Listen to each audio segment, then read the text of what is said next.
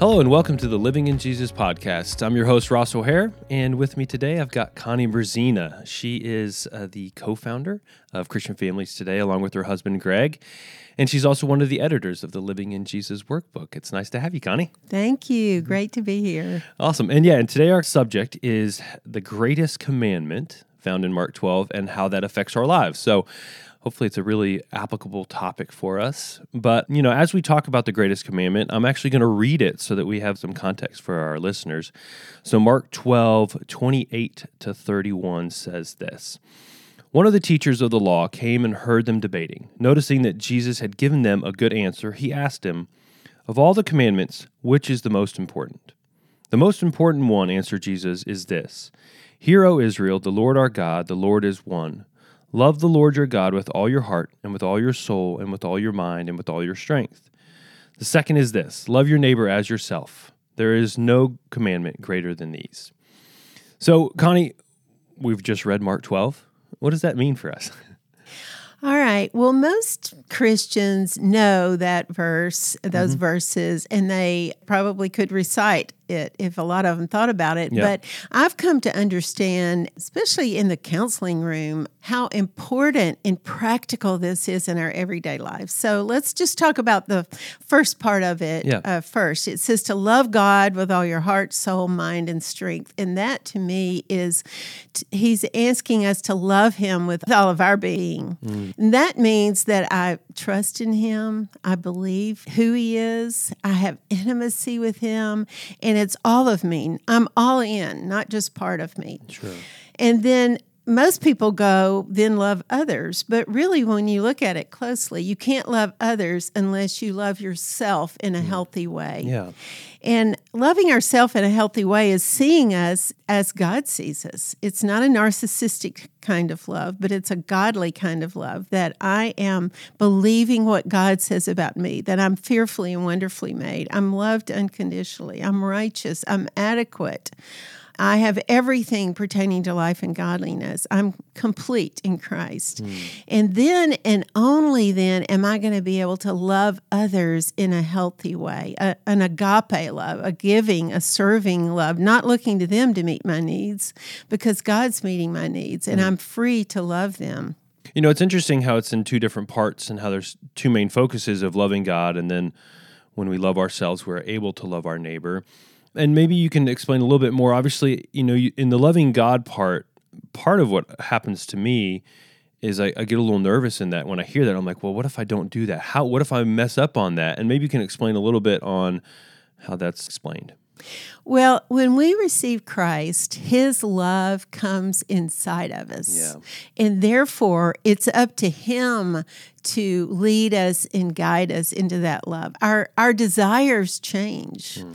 And none of us do it perfectly, but our heart is to love God, yeah. to know him better. And I've found through reading Scripture, I look for God in those pages. I look for his attributes, mm. who he is, and I want to know him better so that I can love him more fully. So it really is his love in me, empowering sure. me to love him. Yeah, there's that verse that says he's poured his love into our hearts, and so it's with that love that we then love him, right. which is a cool thought to think about. And then obviously the second part is when we understand how to love ourselves, what God has done to us and who he's made us, that then makes it possible to love others. And it's would that then mean also it's impossible to love others if we don't really understand how to love ourselves? Right, in a healthy way. It really is. And and I want to say, I want to emphasize this, and I'm glad you brought that up, because loving God is a get to and not a have to mm. as a Christian. I don't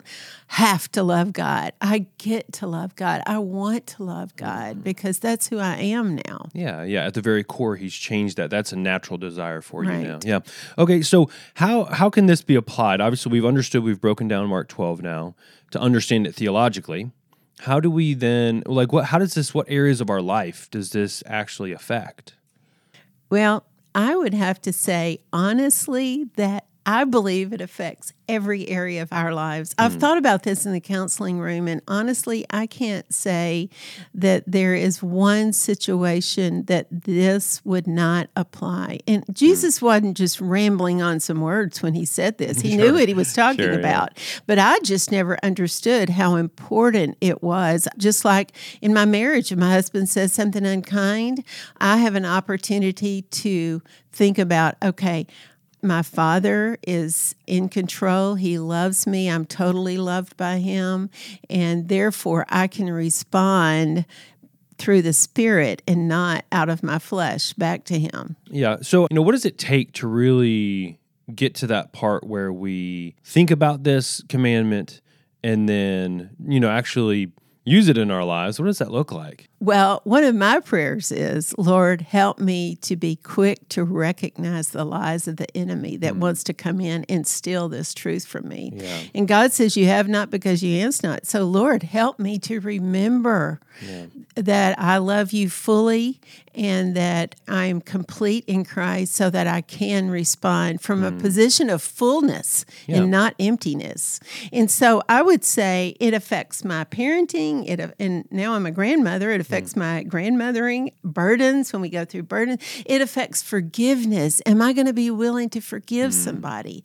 If I truly love God and believe what his word says, that he's going to take care of that, I wasn't meant for that burden, then I can yeah. forgive someone. And so temptations, uh, work relationships, how I do my job, extended family, everything. Mm. I think it's applicable. Yeah, I mean, it, it takes, I mean, we've talked about this a lot in a lot of different podcasts, but it takes this level where we have to believe the truth of what God says about us. And again, we've talked about many different things, but there's a battle going on for our mind. God's made us new. We have to understand our identity. And then there's this intimacy that you talked about with God, too, that is at the core of applying and understanding and stepping into the truth. Is it takes that intimacy with God to really believe that he's on our side, that he has poured his love into our hearts, that he loves us, that he's for us. And so when we understand that, then we can walk into this truth in any situation we're facing, and it becomes much easier to handle that situation. I was thinking of in the Old Testament where the kings went out, if they would stop first and ask God, he directed their path. Mm. But when they just went and did what they thought was right without yeah. asking God, they got in trouble most of the time. Sure, of course. And I think that's our situation too. We need to take time to remember. Yeah, when I'm in the counseling room, I, I often tell people the most important question we can ask is, God, what should I do right now? Like, what what are you asking me to do? What's Absolutely. The best thing to do right now? And you know what? It's part of that Ephesians where it says, lay off the old way of doing things, put on the new way of mm. doing things. This is who we are now in Christ. We are people who seek God's wisdom yeah, exactly. and counsel. All right, so we've, spe- we've spoken in generalities. What about for you personally? How has this journey of understanding this passage uh, helped you? Well, I could use many examples, but one that comes to my mind is because something that I've gone through recently. I've recently had a knee replacement, mm. and when I first hurt my knee, I was just down on the floor changing an electrical plate. Look at you. There you go. Right. And and I got up and I was fine. And then the next morning I could hardly walk on my knee. Oh, wow. And so at that point, I had a choice. I could say, Lord, why did you let this happen to me? And mm. I've done that before. But if I truly believe that God is causing all things to work together for my good, mm. I had to go back to that verse and say, Father, you have allowed this. You are a good God, and that never changes. Mm-hmm. So I'm going to choose to trust you in this. It was painful, really yeah. painful. And then after I had my surgery, and even before in the midst dealing with the pain, the exercises were very painful to do, but everyone told me I needed to do them. Mm-hmm. And I found myself saying out loud sometimes even, I can do all things through Christ who strengthens me. Yeah. I was quoting the truth, telling myself, rather than saying in what the flesh was wanting me to say, I can't do this, it's too hard. yeah, yeah. And I hear that a lot in the counseling room. I can't do this. I can't forgive that person. I can't take my husband back. I can't. Mm. I can't. I can't. But in Christ, we can do whatever he calls us to do. Yeah. And because of that, then I was able able to be kind to my husband who was taking care of me, and he did a great job. But yeah. otherwise, it would have been easy to be short. Yeah. So walk me through the progression of the verse from Mark, though, in this situation. So you mentioned first that how you reminded yourself of who God is and his goodness. So there was that love for God and his goodness that comes from, obviously, from the commandment, love God with all your heart. So you had to kind of take that first step of recognizing that, right? Right. And so then then it was, okay, the next step is I have to love myself. How did that play into the rehab, the surgery, the fear, the worry? How did loving yourself really play out there? Well, I think because I remembered what God had enabled me to do, mm. that he had given me the power to do what he'd called me to do. He had I prayed about the surgery. I mm-hmm. felt like he was leading me to do it. Now yeah. he was going to give me. And because of that, I was equipped mm. now through his power. It wasn't my power. Yeah. It's through his power. I had a choice now to move forward instead of saying, I can't do this. I could believe in Christ, I can do what he's called me to do. Does that yeah. make sense? Yeah, absolutely. And so then, as you said, as you believe those two things, you were able to be more loving to your husband and, and other people, maybe even the the uh, physical therapist and all the people, that the doctors, as you interacted right. with those people. Is that how that played out?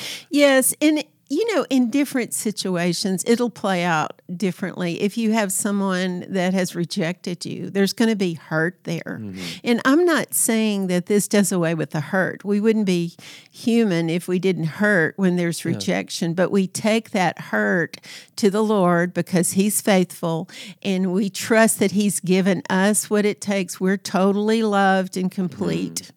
And it's like he pours that balm of Gilead over us, that healing balm, the comfort that he gives us. Yeah. So in every situation, it's a little different, but the dynamics are the same. We remember we have a choice yeah. to love God for who he is. He's good and he's great all the time. We have a choice to love ourselves the way he sees us, and then we can love others. So I'd be remiss not to ask this, but, you know, so in your situation, you felt like God was calling you to work through the physical therapy for your knee, and it worked out. I mean, you're you know you're moving around great, and there's no issues there.